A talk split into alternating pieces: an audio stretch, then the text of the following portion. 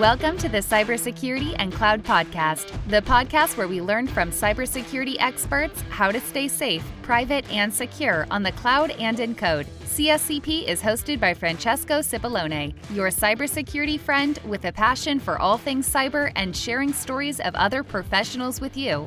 This episode is brought to you by the generosity of Phoenix Security Limited. Phoenix helps startups and enterprises solve complex software security supply chain visibility by leveraging the power of correlation and contextualization. Discover how Phoenix Security helps CISO and security engineers act fast, prevent burnout, and implement DevSecOps at the speed of cloud. Phoenix Security. Correlate, contextualize, and act on risk with one click. Let's dive in.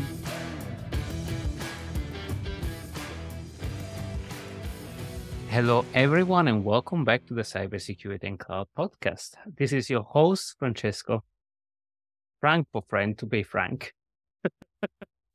and today we are discussing yet again another super interesting topic around, of course, application security and a deeper dive on something I've been always puzzled on. What is the concept of product and what is the concept of application? And we have with us David that is coming to talk a little bit more on this because you, David, talk a lot about this on LinkedIn and I follow your article, your discussion. I really love it. But before we dive deeper, David, thank you so much to come coming on the show. Tell us a little bit more about yourself. Thank you, Frank. My name is David Matousek, and I am a product director of cybersecurity at Manulife Financial. I got to this position over a 20 year career, really starting as a technical uh, developer, building mm-hmm. websites, mobile applications, and eventually getting an opportunity to lead uh, some mobile development teams. From there, uh, as part of what we would call a digital transformation in a large enterprise uh, that did it, um, I don't know if it was effective or not, but many engineering managers quickly found themselves to have a new uh, title as a product manager. Um, I had no idea that product manager was a thing at that point in time about seven years ago, uh, nor what the expectations uh, of what I was supposed to do. But uh, in all good things, we try to figure out what we have to do, and it led me along uh, a very, you know, uh, in-depth journey uh, of trying to understand product management, product ownership, technical product management, and begin to articulate what we were doing as a mobile team, as a product. And the first product that really mattered that we started building was identity as a service for mobile because as any you know application that you would need to build mm-hmm. uh, you would need to have identity and so so we, we thought of it from a more abstract point of view and we started defining the features and, and functions of that particular service that we wanted and, and built it internally and it became so popular, other applications wanted to use the same service, not just mobile. It, became used, you know, for web and, and, for other things, and, and, kind of led to an opportunity to grow um, as a service internal products inside of a large financial organization. Lo and behold, after building a couple of those, one of the most recent ones I've become involved in is, in, is cybersecurity and then trying to define what does it mean you know for our application security our cloud security our network security to be a product that we essentially sell as a service to our business mm-hmm. units and application developers throughout the enterprise. And that's that's a brilliant point of of the evolution. How how did you what made you make the leap? Like it was a force or a transition leap or you said like that's an interesting field. I want to get into it, and then maybe we can touch. What do you think about the difference between the traditional application security and now what we consider product security? Yeah. So at the time, it, it became an interesting opportunity to to learn something other than engineering. Like many of us, I I had been a participant in a couple of startups, and, and as a you know developer, the first thing you know any any any advice I would get is get a product person to help you. And, and all of a sudden, I was now the product person, and it just gave me the opportunity and kind of kind of the kick to research what does that really mean for the first time. And I, I think that you know, as we you know, as that grew, it, it came into this ability to define very abstract concepts like like application security inside of an enterprise as a product, and then grow that into a, product security offering. And, and, what I mean by that is, it, it first started out as you know, application security as a product to us was a collection of you know tools that satisfy compliance requirements mm-hmm. or potentially you know expedite what developers can do um, but it but it was really a, a, set of rules and requirements that developers had to follow in order to release an application into production and, right. and application security has this this construct that it becomes a developer's problem or, or shift it left to the, to the developer when we started thinking about product security and, and product as a whole, developers became our customer. Mm-hmm. And our customer wants a frictionless experience where they can, you know, focus on their needs. And as a developer, uh, developer, my need was my boss had a new feature requirement that I need to get into production. I don't really care about satisfying security requirements. I need to. So the less work you can make it for me to achieve that goal, the better. Right. And and product security then started taking that approach of really removing the friction from the developer experience in app security. No, and I think that's brilliantly put, brilliantly said. But as as we all know, businesses want to get to the feature that need to release as fast as you can. So also there is the flip side of if security is not a driver for the business, how do we make it a driver for the business? Or how do we translate that information to the business so that they can move along in the risk profile that they want, right? Well, and for, for me, it's building a relationship with our uh, platform team and making sure that the tools that developers use have security integrated as soon as they get it so they don't need to go out of their way and make sure mm-hmm. that uh, it's configured correctly or that uh, a container has been might have vulnerabilities because we are giving them a, a, a, golden image to begin with so taking that out of the developer's hands and moving it into a, relationship between you know shared services is an extremely powerful way to start uh, making that you know simpler for the developers because developers the goal is is that when you know you don't want that last day right before you push to production to run a bunch of security scans and say look this is we can't release this you need to go mm-hmm. back and do more work we need to make sure that happens along the entire path of the development process and, and that comes from having those really clear requirements baked into the process itself that makes it so that developers don't have to do any additional work to right. really accomplish what they need to do. And I, I like where you you taking this because you touched on probably two very important elements. The first one that is guardrails and and trying to remove security problem even before they hit the development community with golden image or default or security defaults. Uh, to demystify security default can be as simple as here's a clean image that everybody needs to use and uh, it can go all the crazy concept, I guess, on this is secure pipeline that you secure building blocks and you know you can make it as simple and as complicated but you, you really touch on one important problem and then to demystify the use of password shift left i cannot use it sorry or shift everywhere as you rightfully say because this is or shift smart, as Jeff says. I think touching point on, on bringing the security tooling ahead of the pipeline, building security default, working with your stakeholder on requirement.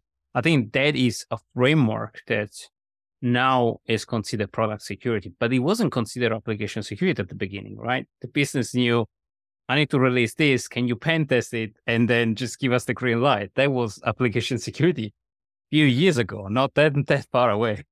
Yeah, no, it, it's been really recent. One of the, you know, there's been a couple of ways that we've been able to implement this. And when you think about shifting left, it's not just about, you know, providing vulnerability knowledge, you know, to the developer right in their IDE. You know, mm-hmm. that is great. But it's you know, those vulnerabilities and new vulnerabilities are cropping up all the time. It's really becomes, you know, something where we need to monitor our source code repositories continuously. And when new vulnerabilities match to relationships we may have in our code, uh, we need to alert the developers of that, you know, instantaneously through, you know, a pull request or, you know, some sort of a mechanism to uh, an alert. But we also have to do it uh, correctly. We can't create too many false positives, or developers will uh, pull their hair out because uh, they only have so many hours in the day and so many cycles to devote towards security. And and that's kind of you know the, the fine line that we have to to, to balance. Um, how many vulnerabilities can we inject back into the application backlog? Right. And uh, I think you touched two very important point there that is the security backlog and CI/CD because both of them, I think there is a whole discussion happening of shifting left and removing all the vulnerability as they appear. But as we well know, as soon as you turn on any security scanner in any organization, you will have an enormous a sea of red, as as I used to call a sea of red vulnerability. Not all of them actually matters. But most importantly, you might have product that doesn't even have a development team behind it. So you need to make business decision around that.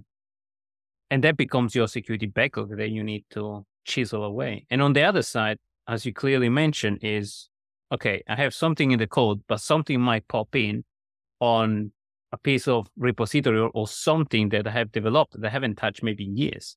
Right. How do you deal with with that complexity of, of vulnerability management at scale, really? Well, the first one is actually really exciting, and I think it's an interesting moment in time inside of you know product and application security is the fact that we have large amounts of vulnerabilities. We know that many of them might be critical. Many of, but even more of them are very low hanging fruit or, mm-hmm. or very low, not very important at this moment in time. They may not even be reachable or exploitable uh, to the greater community, but we, we just know that they may exist. So, how do you prioritize all of those vulnerabilities based on what matters most in the enterprise? Um, that can be uh, prioritization based on risk and the value of the application, and injecting just that top couple of percent back into the backlog that matter most. And, and that's the trick right now. And I think everybody in 2023 is racing after that to be able to do that sort of risk analysis of our vulnerabilities. The second half is is is how do you deal with you know long-standing applications with teams that may or may not exist any mm-hmm. longer and vulnerabilities are continuously uh, uncovered you know and that's a cultural issue inside of many large organizations and that becomes you know a pattern that we need to establish you know very controlled standards on where we store our source code and and how it's uh, you know accessible and how it deploys into production over a long period of time we've found that you know source code repository you know many developers followed you know the rules and, and, put information into a source code repository maybe not necessarily the standardized uh, source code repository. And and the, the code exists. server under the desk right? And, and that doesn't that that's a fail because it doesn't do the enterprise any good um, because even though you followed the rules um, it's not accessible to a team five years down the road and, and and why i say this is a culture changes is we keep thinking you know as many times in, in our, our lives we think that we need to be the expert in the room. We need to protect you know protect what we've built and kind of you know keep ourselves you know hired. In this case you know, building the culture that, you know, you're, you're not, that developers don't need to be afraid, that they need to, you know, in order to elevate themselves and get into roles of engineering management, you actually need to make it so that your job is either automatable or doable by somebody else. And that means using, you know, the standardized source code repositories across the organization, standardized ways of scanning for code and vulnerabilities, and making it so that your work is re- replaceable it's it's it's that awfully is, that scary. Is the favorite sentence. That. that is the favorite sentence of a couple of my friends. What is your objective in life? Making myself redundant or replaceable. And that's one of the pieces of advice that I received, you know, many years ago, you know, that we're all replaceable. Mm-hmm. And, you know, keeping that in mind, our special, you know, sauce that we can we can bring to it isn't sheer coding. It needs to be, you know, more people skills, communication skills, and you know, com- you know making sure that uh, we, we bring everyone else up together. And, and that's that's not something that's been traditional inside of many development shops, but you know, I think as we, you know, grow, I think we'll see it happen more and more.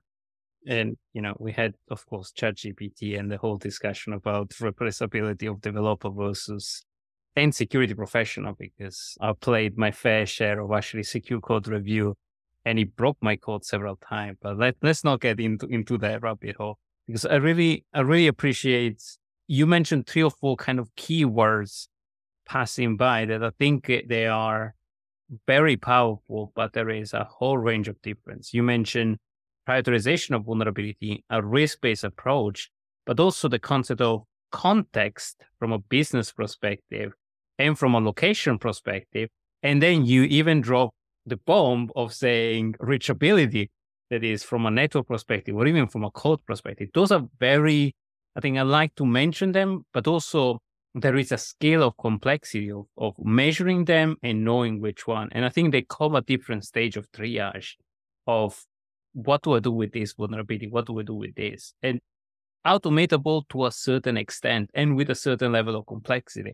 Maybe we can double down on that and like, what's your recipe for automate versus manual versus automatable work versus uh, non-automatable work? Because now there is, as you rightfully say, there is a race of actually saying tool can solve everything. But I disagree with that. Uh, a combination of tool and people can solve everything. And you can't automate, you shouldn't automate everything. No, not yet. I, I, don't think we're prepared to automate everything yet. Automation in our vulnerability management is a very important, you know, practice to bring in. But realizing that sheer volumes will still overwhelm, you know, mm-hmm. the, the work in progress we need to still prioritize that, you know, work of vulnerability remediation in the order it should be done, assuming that we have so much to do that we'll never get to the end of it. Exactly.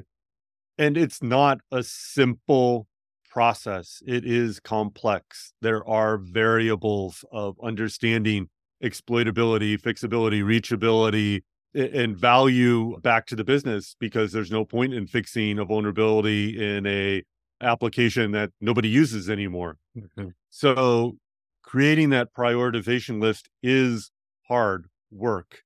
It can be done through automated methods. I'm very interested to see where machine learning and, and, and um, generative AI takes us along those paths. I don't feel that we've really gotten there yet, uh, but hopefully soon.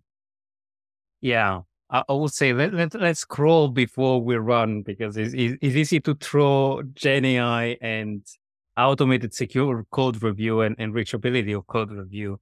I think reachability has had more success rather of, of code rather than automatic code review that have been hit and miss. And there is also concern around do you retrain on that data? Do you have a dedicated tree uh, that is knowledge just dedicated to you, or that information is actually shared amongst and can leak? Um, there is a whole debate around Gen AI and uh, AI in general. And I think I've started seeing the, the new generation of tool as well to protect and attack yeah. Gen AI model. Where I'm very interested to see uh, generative AI go is in threat modeling of our app. Mm.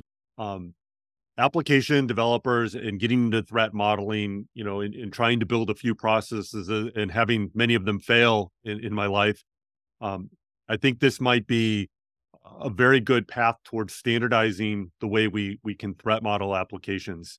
And that's been the main challenge is, is is standardizing that, you know, knowing, you know, the threats an application might have, how it relates to the controls that our governance models have, has just been such a challenge in but education. That's very contextual.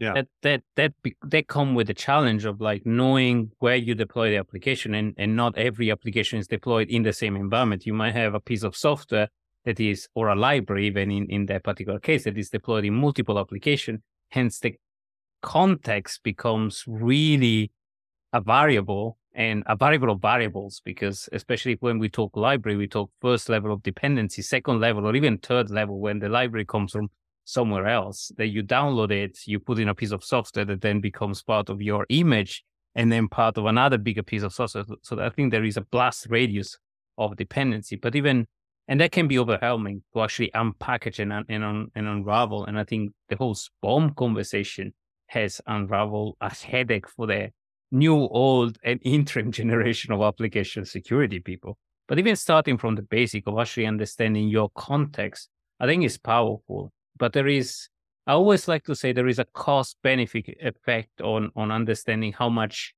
you need to drill in and and spend time in in triaging versus yes i'll fix it like you can spend hours and hours and hours triaging and getting to that narrow list but also just saying like I spent half of the time actually fixing or even just replacing their library altogether or dropping that piece of code. And that's the, the human part that I think is very important as well.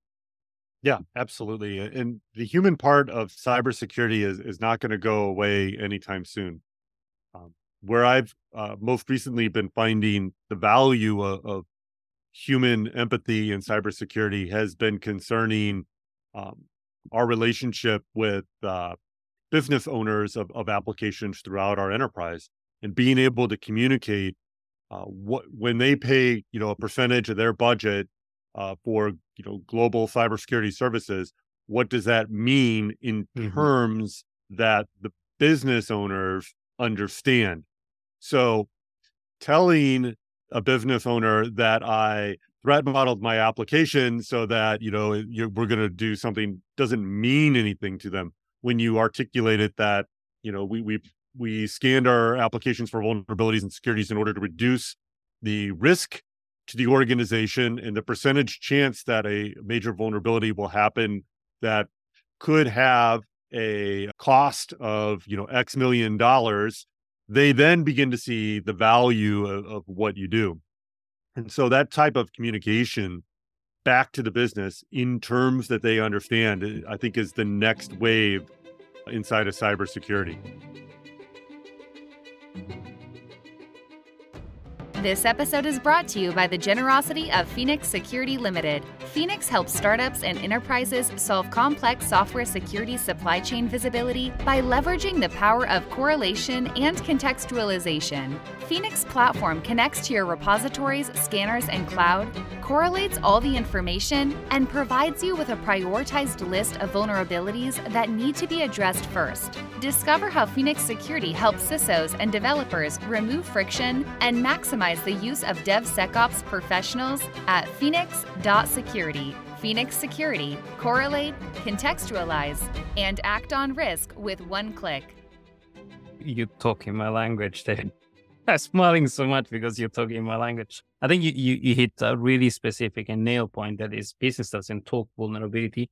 Maybe talks a little bit pen test because we hammered pen test in every possible regulation on earth, I think, and it will never go away. And and they really talk return on investment. You know, yeah. I put in X amount into security, I get out a reduction of risk, meaning that I w- am less likely to be breached by uh, threat actor by X percent. And, because it's, it's cost versus cost, right? It's, it's it, security will and is cost center, but also can bring benefit. And the benefit is, as you said, risk reduction and, and maybe not even like a business could be like, I need to go to production tomorrow with this feature. Otherwise we lose the train, we lose the marketing effect. And that risk versus, I don't know, a critical vulnerability, maybe it's not exploitable, is a balance of risk making decisions that we can, as security professional, we should inform the business of, but we shouldn't take an action on and making them in control of their risk and their decision and their life is what security professional we should go back to. That, that's absolutely 100% correct. The business sets the risk appetite. They determine how much risk they are willing to take. It is our job to communicate to them in terms that they understand how much risk they're actually taking in ways that we can reduce it, uh, mm-hmm. uh, ways that we can accelerate their time to market, uh, in, in all sorts of business metrics, but it becomes more of an MBA problem versus a, a CISO problem. Yeah, I think that you touch a point that is a security professional, we haven't spent like business understand very well risk. Well, as security, we we understand very well the problems, but we haven't evolved the risk concept so much so that the business can understand. And that has always been the challenge of a CISO being on the board and talking very techy detail versus presenting a risk profile. And mainly, and I'm always exploring this concept of why we are in this history of like immature risk modeling versus the business. And I think because cybersecurity risk is so variable and is so young as a as an evolution. So we are evolving with FAIR and other methodology, I think, I've and, seen and many of many of us are used to having a blank check to fix every right. security hole uh, that may exist. And when a new acronym comes around in app security, uh, we look to buy a tool that solves the problem. But 2023, 2024, 2025, I can't tell you when, but the blank check will get torn up. And we need to be able to use the resources we have in the most effective way possible. And that means prioritizing the work we do by risk reduction and return on value to the business. And that's um, going to be a mantra that cybersecurity organizations need to start repeating to themselves, um, or they will get replaced, you know, or get uh, relegated to not being listened to by the, the business teams because they need to deliver features to their customers at the same time. Yeah, and I think right now is is more important than ever to talk about risk, to talk about profiling, because if you don't like right now the attention is on the on existential risk for a lot of business. So if you go there and if you keep on talking about, yes, we have this potential stuff, we have this hypothetical blast radius, as a security, as a CISO and a security professional, we kept on being treated as the children in the business room when everybody are talking about existential risk, cost cutting, and things that really matter to the business, especially right now. So if yeah. you present like an existential crisis of, you know, losing your brand reputation in a moment where brand is super important and where marketing is super important and things like that, then you probably be listened to as an application security professional and as a CISO. Yeah. And getting back into, you know, application security, it is one of the key pillars of of what we need to accelerate inside of the organization. And as I kind of, you know, explore the different, you know, realms that cybersecurity plays in, application security really has this mm-hmm. lens of uh, that this this lens to, of product to it because your internal customers are your developers and it becomes this really important relationship that you build between your application security program and your developers uh, inside of the organization. And it, it doesn't that, that type of a model really doesn't exist in, in many of the other areas of security. Like network security you don't get to know every one of your end users uh, but in app security your end users dictate um, and can provide um, really important feedback into what you're doing as a security organization. Um, it gives you a lot of opportunities to create, you know, stakeholder meetings of your developers and and, and really learn from what's going on um, at the, the grassroots level for people that are delivering code um, to production for paying customers outside of your organization. Yeah, and, and, and you should be a helper to them, not a, a, a showstopper.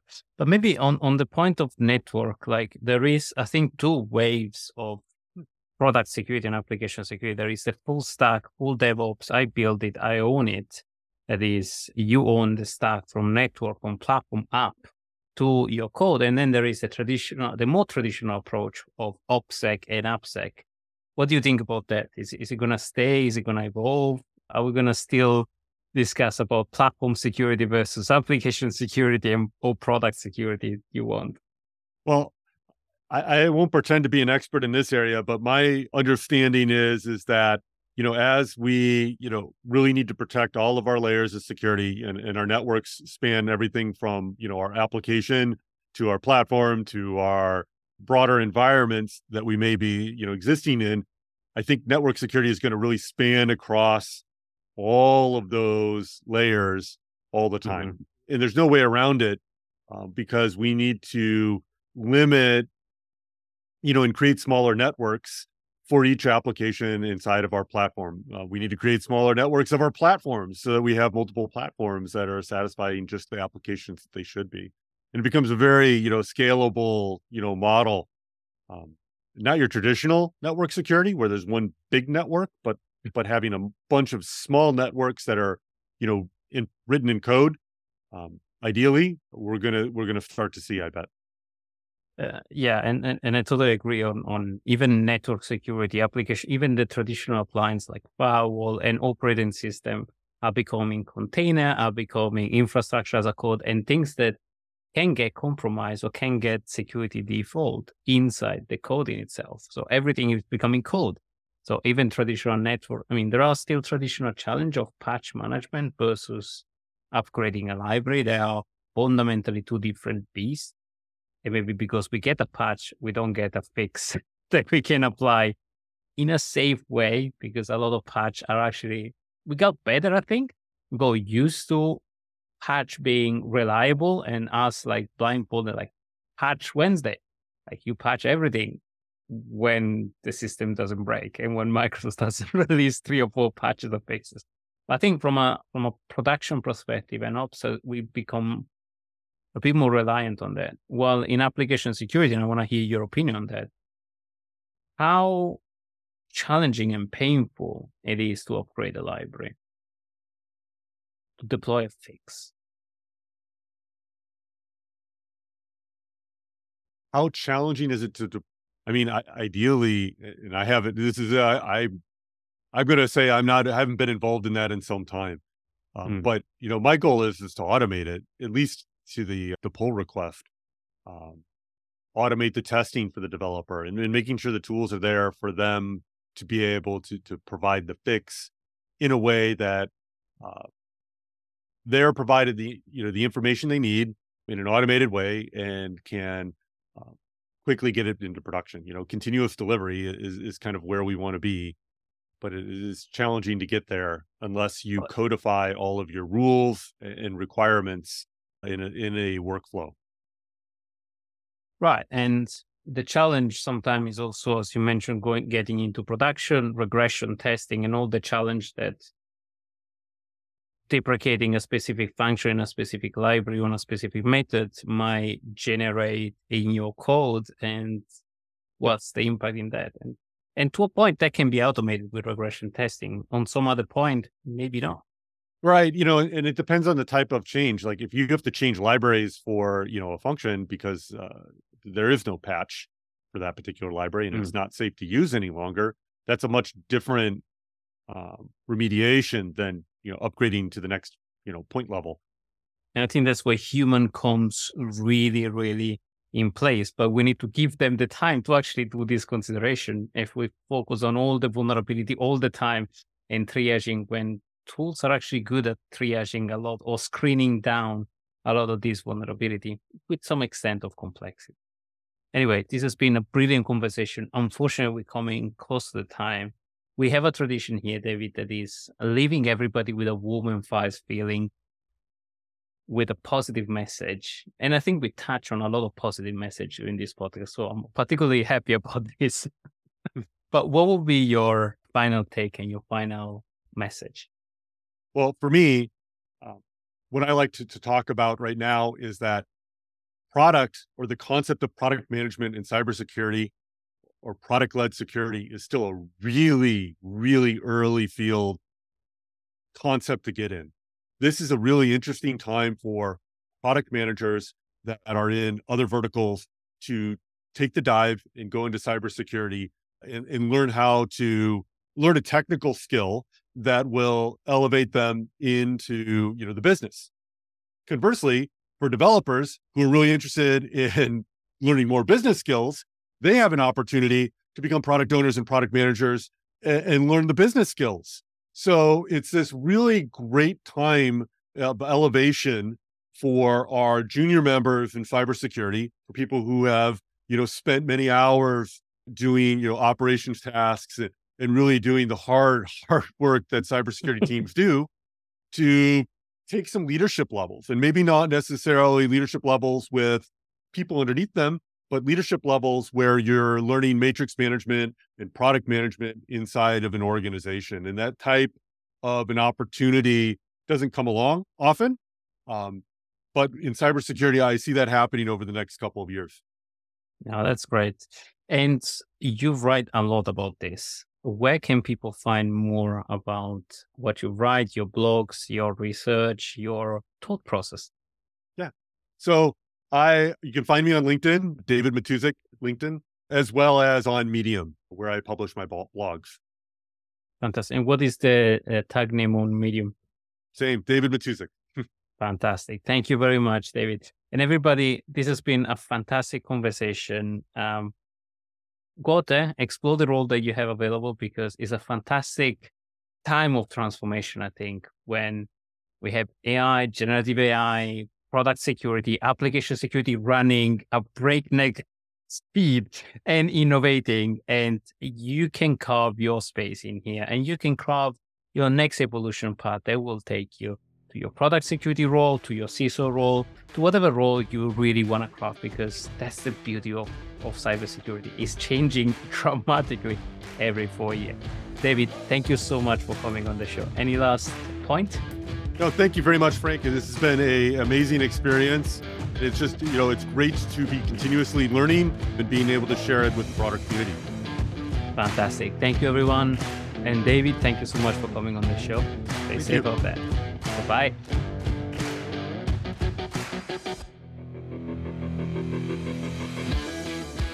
We hope you enjoyed today's episode. Please leave us a review on Apple Podcast and post it on social media tagging Cybersecurity Cloud Podcast for a chance to win a $100 Amazon gift card. Discover other episodes at www.cybersecuritypodcast.com.